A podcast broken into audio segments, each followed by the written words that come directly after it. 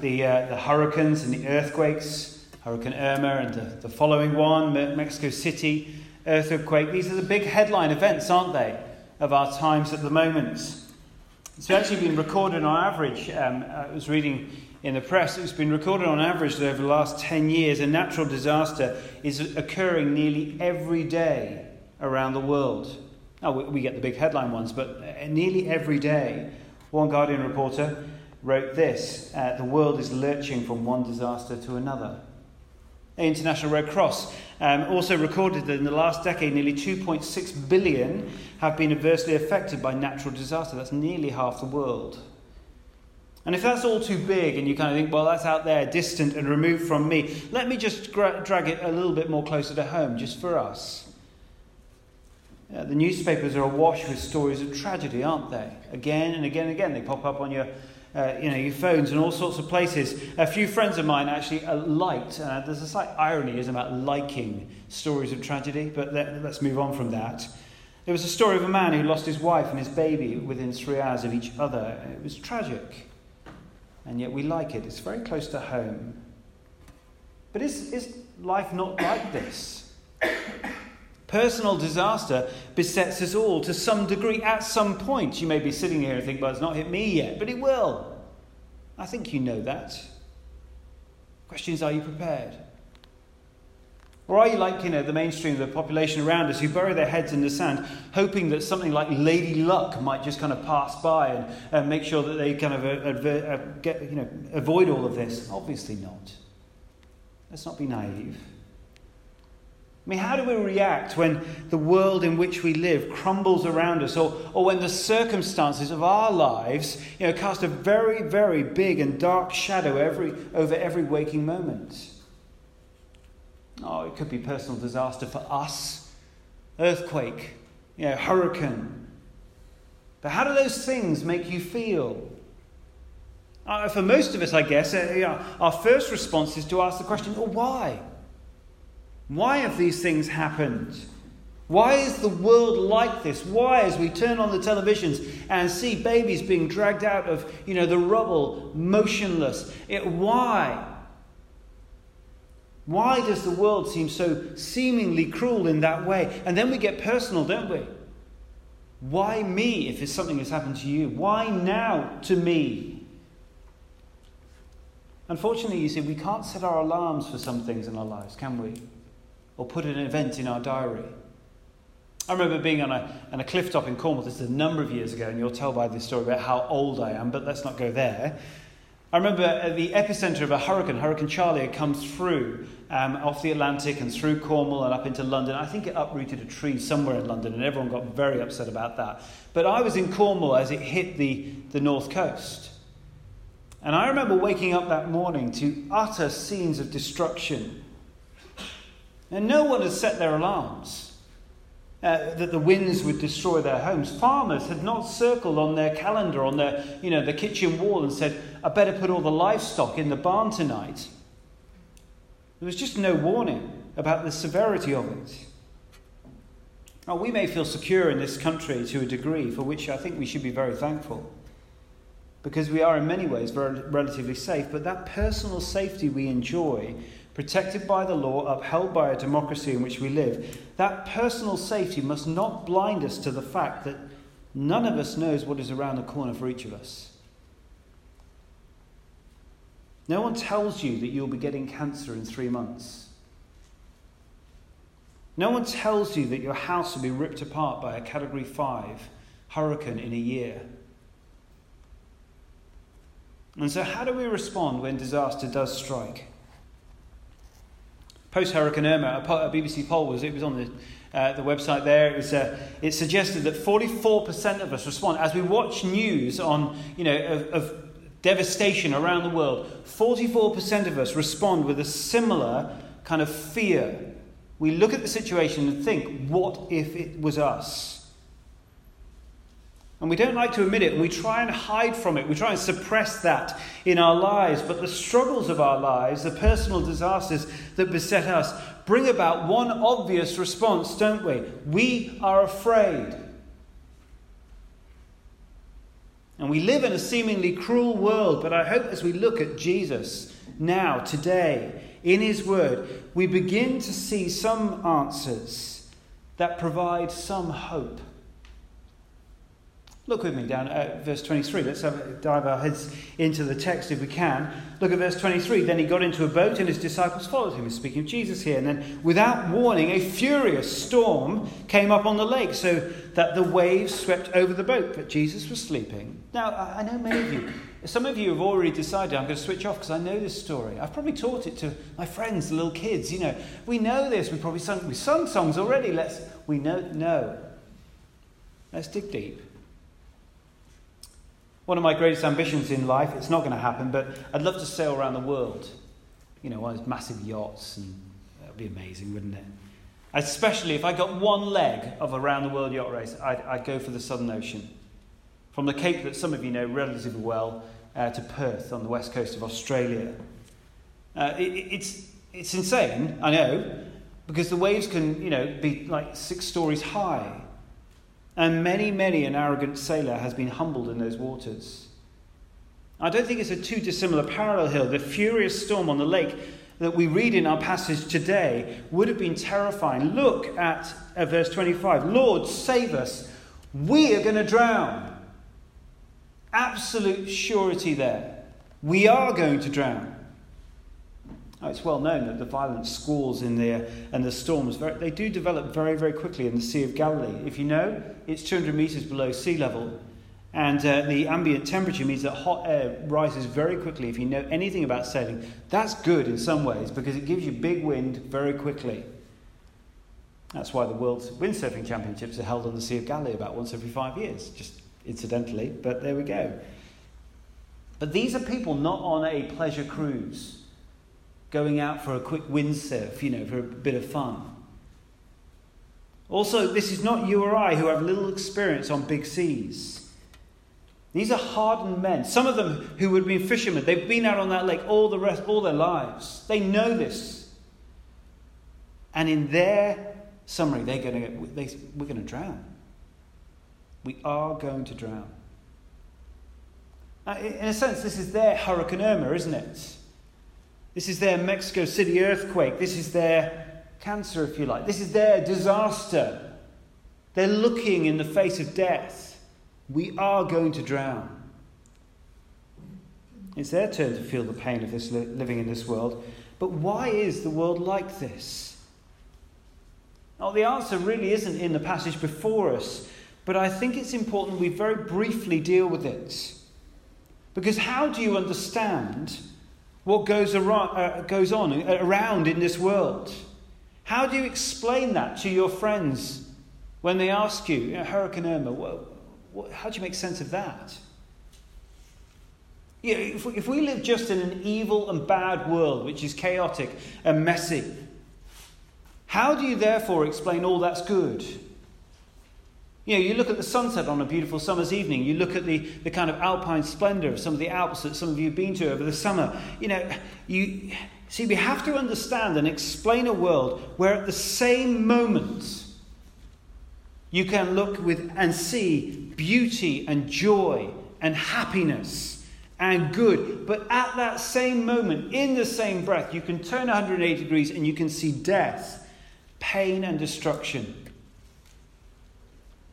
See, we have to, if you just think about this, you have to be able to go up to a, a family in a Caribbean island who have lost everything, and you've got to look them in the eye.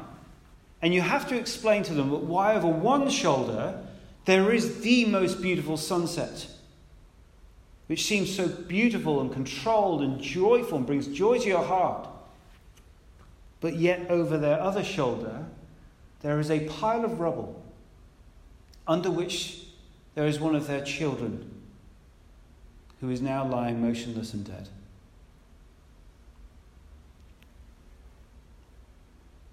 God, you see, has made this world with value and meaning and beauty.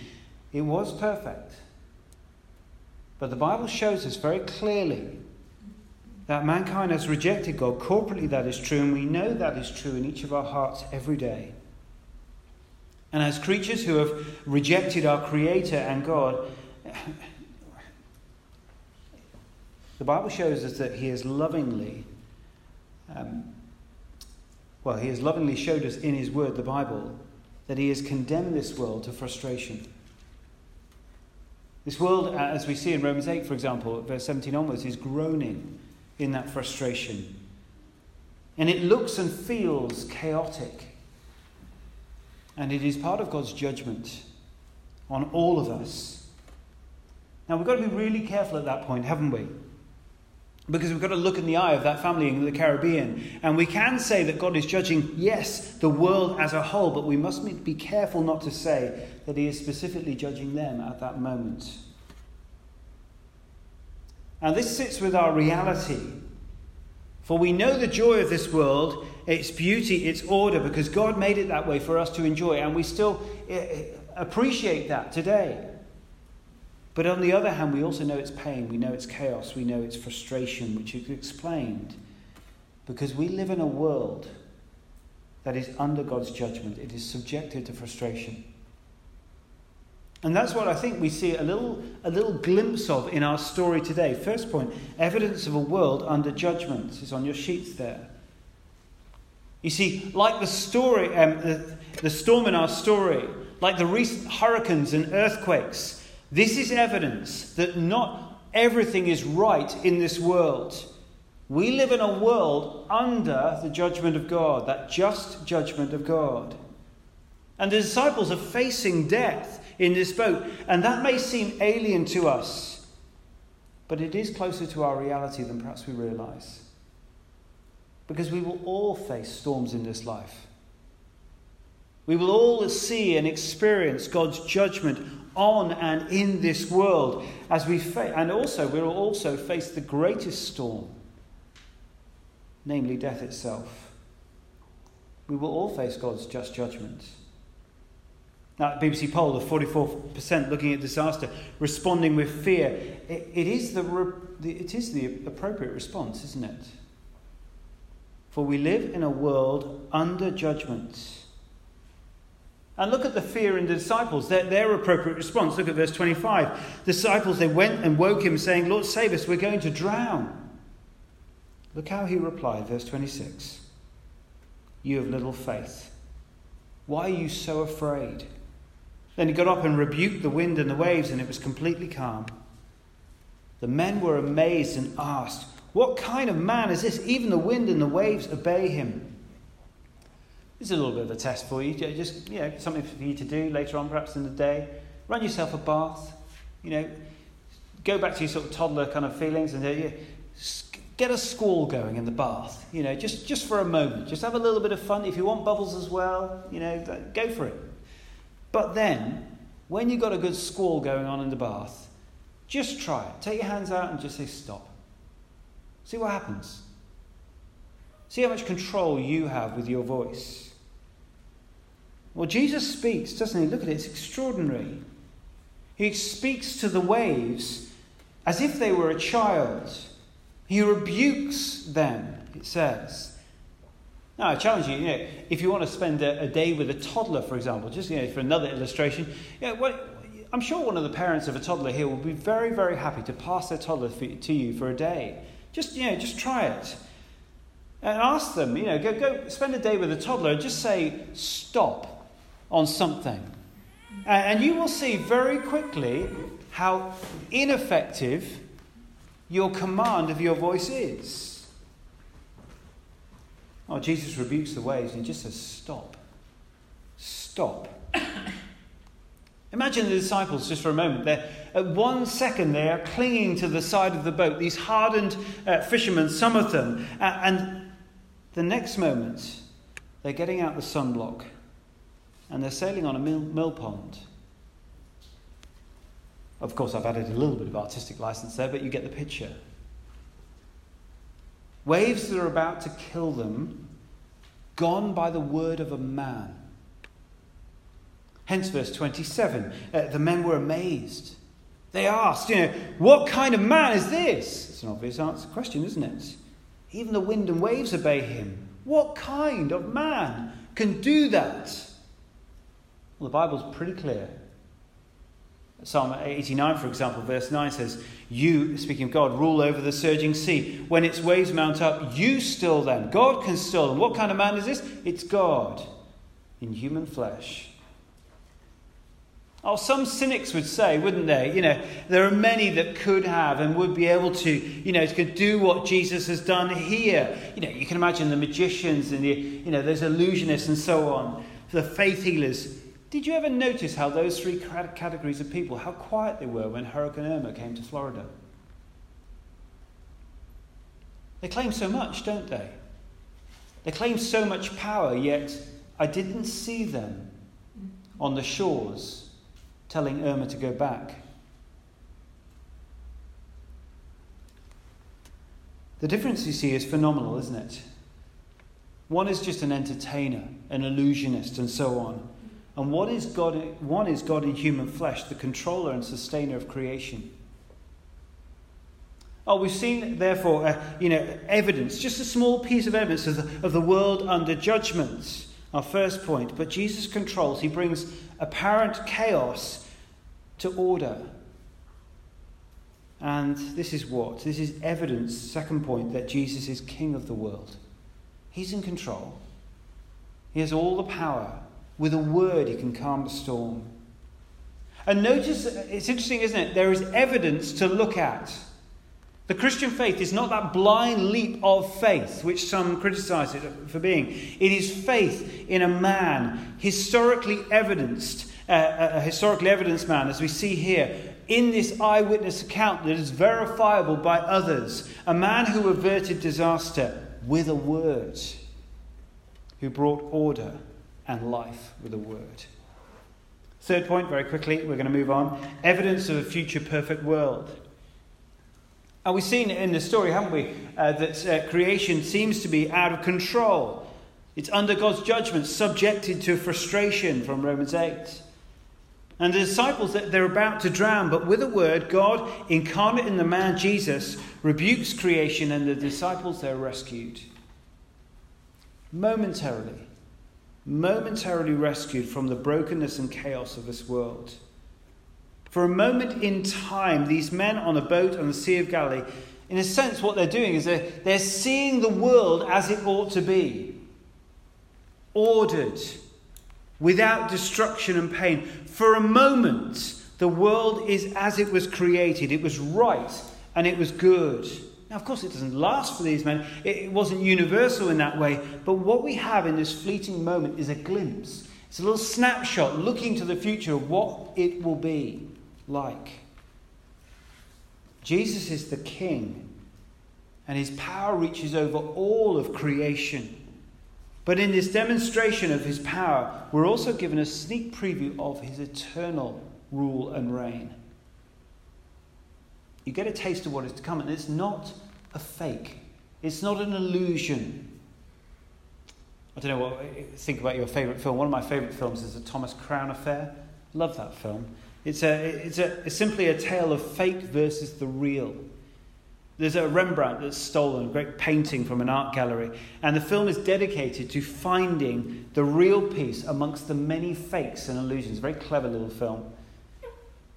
And Jesus is not kind of uh, bringing out and showing us a copy, a fake of what he's promised. Here, he's giving us a glimpse of his real control and power, the real thing, order. Jesus has promised that he will come back and he will put this world right. But he doesn't just promise it here and say it with words, he, he demonstrates it. He actually walks out here, doesn't he? And he shows control, power that he has, and rule and reign that is perfect, and gives us a demonstration of the beauty of that.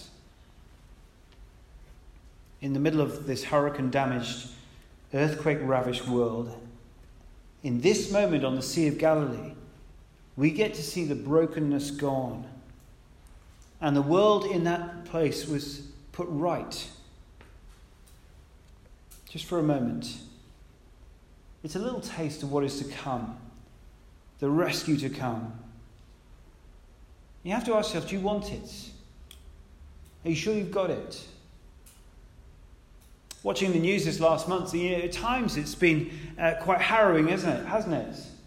But at the same time, it's been quite heartwarming, hasn't it? You get those moments where people are rescued out of the rubble in Mexico City, and all the, all the rescuers, they put their hand up, and everyone goes quiet, and they listen for a voice, and they, they pull the rubble away, and they, they find someone who's still alive.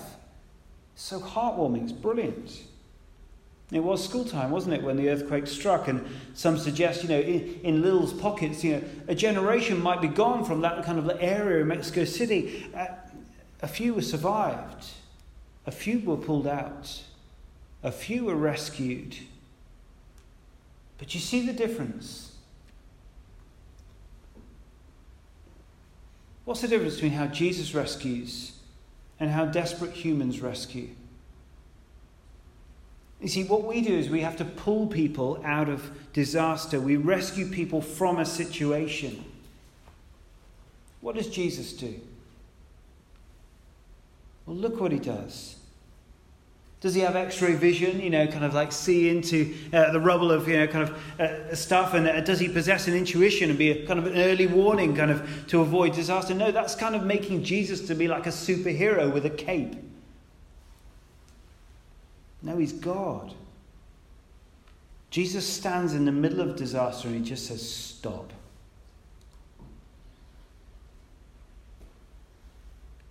He doesn't escape from the disaster, he stops it. He transforms this world into what it's supposed to be, and it's a complete rescue.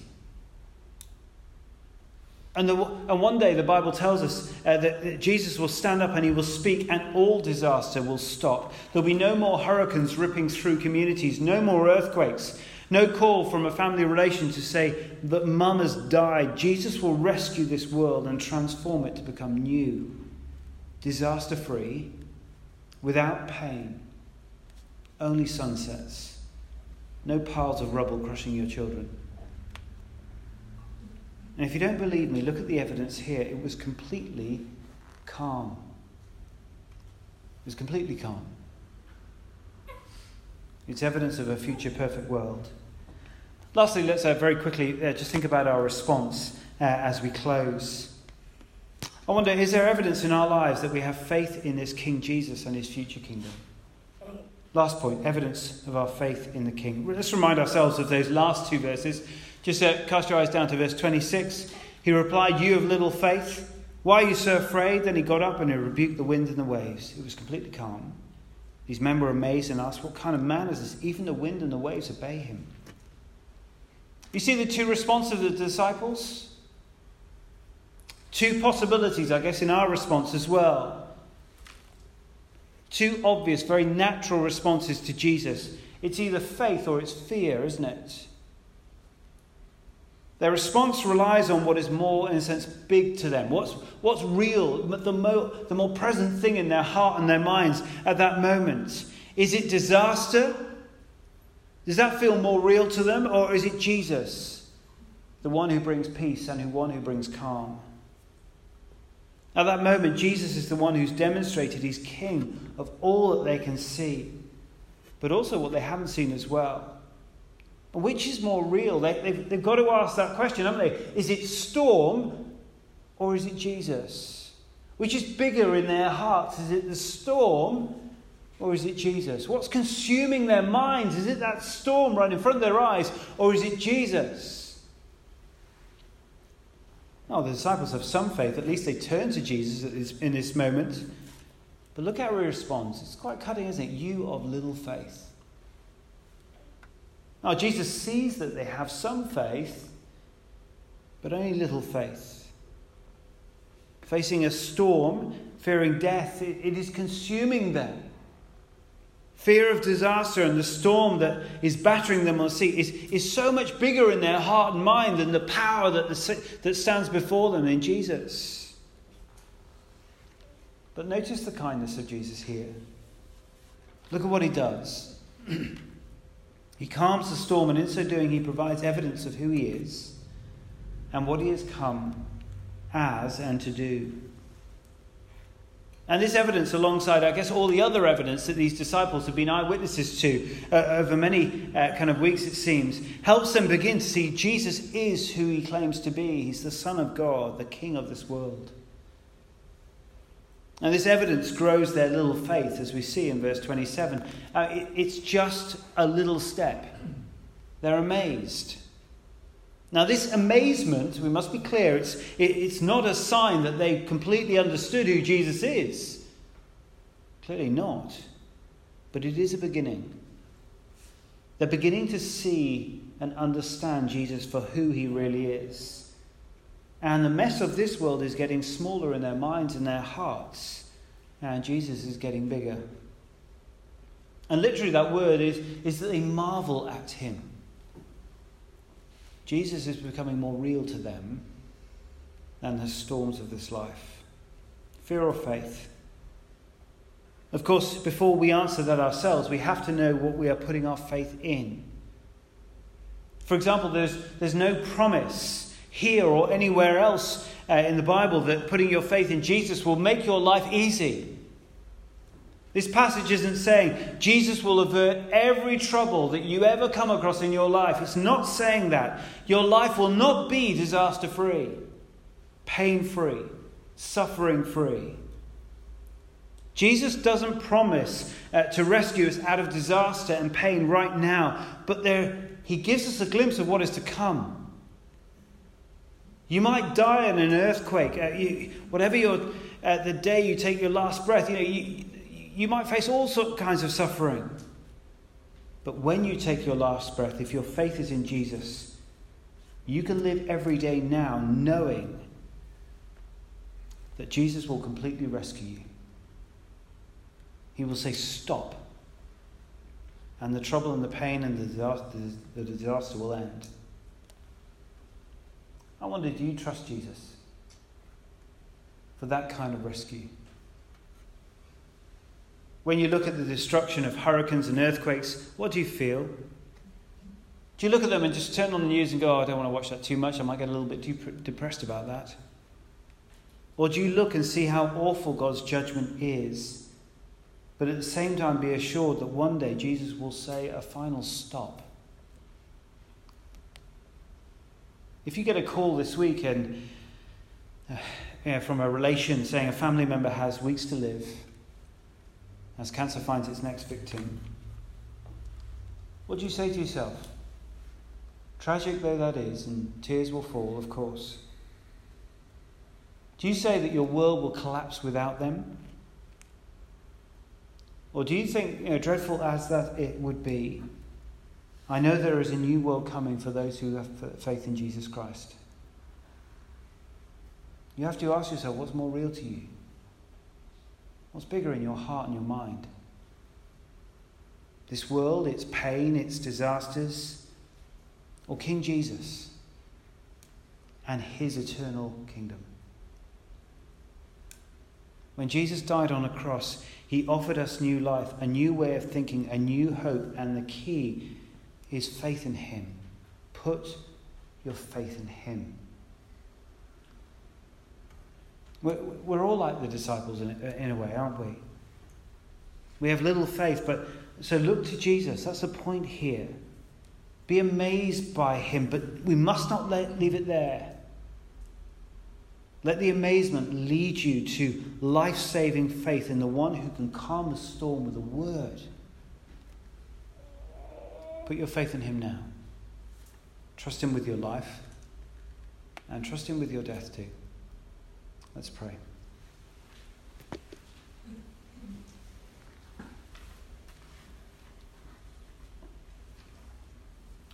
What kind of man is this? Even the wind and the waves obey him. Lord God and Heavenly Father, we thank you that we know that the man Jesus is also your Son, the one with all power, eternal dominion, the King of your eternal good kingdom. And we pray that we would put our faith in Him so that He would be able to gather us as His, his people to be with Him in eternity forever. Amen.